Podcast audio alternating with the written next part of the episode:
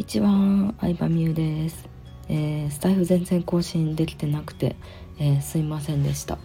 えー、というのもですね、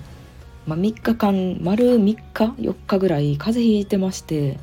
もう熱と、え関節の痛み頭痛がすごくてちょっと、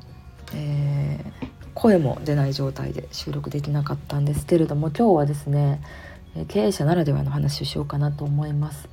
タイトルにもあるように国税まあ、法人税とか消費税とかいろいろあると思うんですけど支払う税金国税を払う時の裏技というのを紹介しようかなと思います。まあ、結論から言うとですねえクレジットカード、まあ、あの還元率の高いクレジットカードでえ Amazon ギフトを購入します。この時注意しなきゃいけないのが、え、ギフト券の方じゃなくて、えー、自分のアカウントに直接チャージする方のギフトで、えー、購入します。まあ、例えば税金が50万円あるんだったら50万円分の、えー、Amazon ギフトを、えー、購入してチャージした後に AmazonPay で、えー、国税の支払いをすると、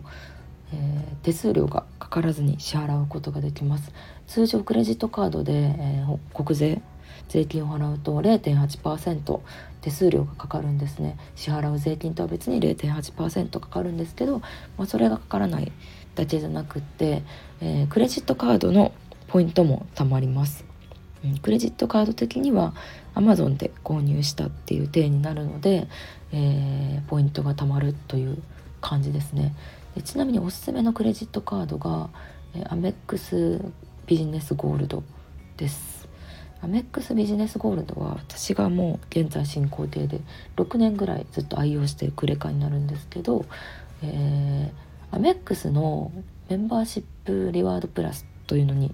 まあ、追加でね3300円年会費はかかるんですけどそれに入っておくと Amazon での購入が3%つくんですね。なので100万例えば100万円分のアマゾンで買い物したら3万ポイントもらえるという感じになるので、えー、それがすごいおすすめです。なのでもし税金が50万円とか100万円とかあるんだったら3%分がポイントとして、えー、クレジットカードのポイントとしてもらえるので、えー、普通はねあの国税って払ったらあの何もないしクレカで払うとしても0.8%手数料がかかるんですけどこれを知っておくだけでもかなりいいんじゃないかなと思います。詳しいやり方についてはちょっと私が参考にしたリンクを貼っておこうと思うので是非見てみてください。であとはアメックスビジネスゴールドっていうのが私が実はアンバサダーをさせていただいててで今までたくさんの方をね紹介させていただいたっていうのでアンバサダーになったのもあるんですけどあの初年度無料で紹介できるんですよ。